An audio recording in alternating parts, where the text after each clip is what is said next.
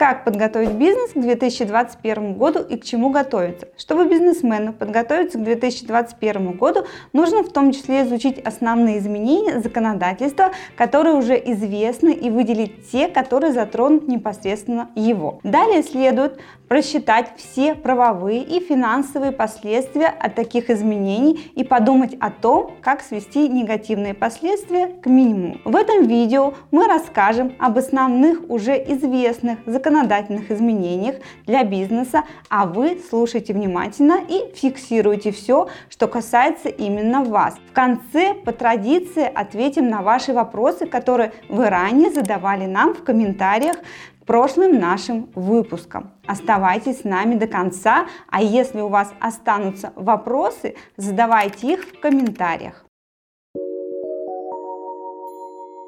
Первое. Отмена ЕНВД. Самое, пожалуй, важное изменение для бизнеса. ЕНВД отменит навсегда с 1 января 2021 года. Поэтому до конца 2020 года, если вы применяете ЕНВД, то не забудьте отнести в налоговое уведомление о переходе на ОСН или патентную систему налогообложения. Ведь если вы этого не сделаете, то с 2021 года автоматически перейдете на основную систему налогообложения. Второе. Закончится отсрочка применения ККТ для ИП. Это произойдет, правда, не с 1 января, а с 1 июля 2021 года. Но думать о том, как перестроиться, мы рекомендуем уже сейчас. Напомним, что отсрочка применения ККТ для ИП без работников касается тех предпринимателей, которые продают товары собственного производства, работы, услуги. Этим ИП следует заранее определиться с кассовым аппаратом и зарегистрировать указывать его в налоговой. Третье. Обязательное указание в чеке наименования товара и услуги.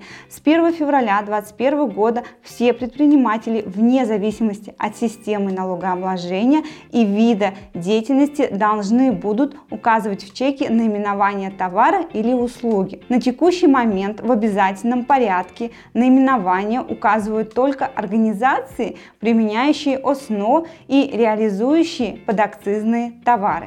Четвертое. Изменяются взносы ИП за себя и они составят. Взносы ИП на обязательное пенсионное страхование за себя 32 448 рублей. Взносы ИП на медицинское страхование за себя 8 426 рублей. Итого 40 844 рубля на полный 21 год. Пятое. Новый лимит УСН на 21 год. Если предприниматель на упрощенке превысил лимит по доходу в размере 150 миллионов рублей, но не более чем 200 миллионов рублей, и если средняя численность сотрудников превысила 100 человек, но не более чем 130 человек, то налоговая ставка по ОСН изменится начиная с квартала, в котором произошли превышения. Для ОСН с признаком дохода она станет равной 8%, для ОСН с признаком дохода минус расходы она станет равной 20%. Шестое. Электронные трудовые книжки. Важные изменения коснулись взаимоотношений между работником и работодателем работодателем.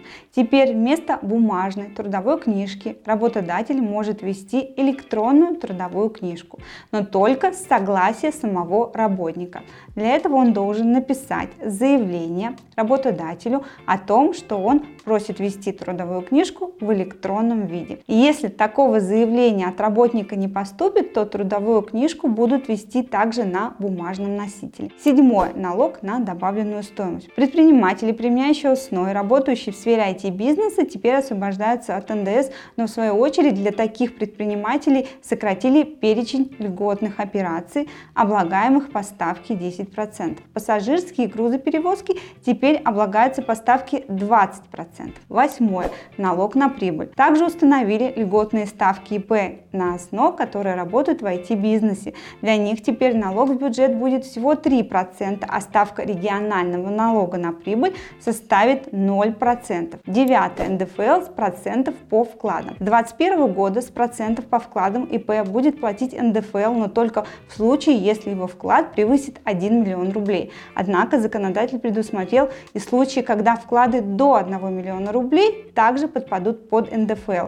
Это когда первое – несколько вкладов, второе – долгосрочные вклады, третье – процент по вкладу больше ставки ЦБ. И четвертое, если ЦБ увеличит ставку в 2021 году. Десятое, маркировка товара. 1 января 2021 года оборот немаркированных товаров будет запрещен. До 1 февраля 2021 года все участники оборота обязаны промаркировать товарные остатки нереализованных до 1 января 2021 года. 11. Важные изменения для ИП на патенте в 2021 году. Во-первых, расширяется список видов деятельности для патента. Теперь он не ограничен, его могут устанавливать сами регионы, и он будет соответствовать классификатору АКВЭД. На радость предпринимателям, которые работают в сфере общепита или розничной торговли, законодатель разрешил применять ПСН в торговых залах до 150 квадратных метров. Во-вторых, и это самое важное, теперь предприниматель сможет уменьшить стоимость патента на величину уплаченных им взносов ПФР, ФСС, ФОМС, как на себя, так и на трудоустроенных у него работников. В-третьих, регионы теперь сами будут устанавливать размер потенциально возможного к получению УП годового дохода, и он будет ограничиваться одним миллионом рублей. 12.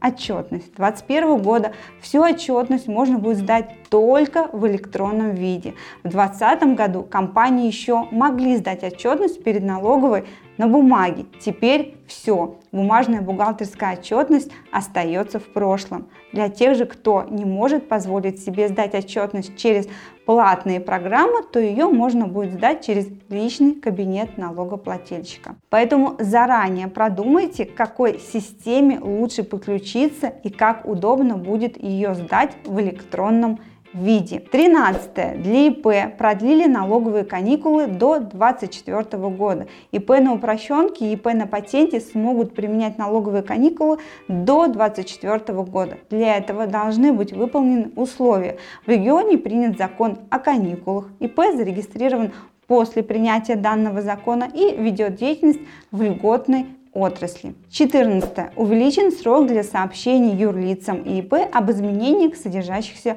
в ЕГРЮЛ и ЕГРИП сведений в регистрирующий орган. Компаниям и индивидуальным предпринимателям становится доступно информирование уполномоченных органов в срок, не превышающий 7 дней для того, чтобы в ЕГРЮЛ и ЕГРИП были внесены необходимые изменения. Мы рассмотрели самые важные изменения законодательства, которые вступят в новом 2021 году. Но на этом их список не заканчивается. Так что подпишитесь на канал и нажмите колокольчик. Мы будем держать вас в курсе всех событий.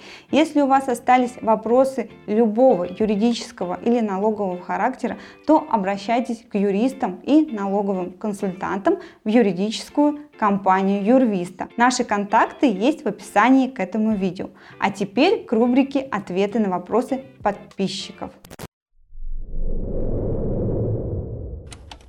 Если у меня ООО, УСН, доходы минус расходы, но деятельность я не веду, то должен ли я платить какой-либо обязательный налог? И тот же вопрос, если я провел одну сделку, заплатил налоги и больше деятельность не вел. В случае, если деятельность не велась и никакие доходы организация не получала, то в этом случае налогооблагаемая база для исчисления налогов отсутствует. Поэтому, Виталий, в связи с этим нет необходимости оплачивать никакие обязательные налоги, даже в случае, если они были и вы их оплатили. Подскажите, пожалуйста, а как быть, если безработный и ЛПХ? Если что-то для поддержания штанов у этих категорий? Ну, например, выйти на уровень ИП в сфере фермерства. Кристина, для сельскохозяйственных производителей законом предусмотрена такая система налогообложения, как единый сельскохозяйственный налог. Его вы можете применять, зарегистрировавшись как в качестве ИП, так и в качестве КФХ. Для таких категорий законом предусмотрено ряд льгот. В частности, сельскохозяйственные производители освобождены от уплаты налога на доходы физических лиц в отношении доходов от предпринимательской, соответственно, деятельности, налога на имущество, имущества, а, соответственно, физических в отношении имущества, именно используемого для осуществления предпринимательской деятельности. И также они освобождены от налога на добавленную стоимость, ну, за исключением НДС, уплачиваемого при ввозе товара на таможне. На какой земле именно можно построить гостиницу? Тимур, гостиницу можно построить а, в общественно-деловых зонах, которые у нас зафиксированы в градостроительном кодексе Российской Федерации.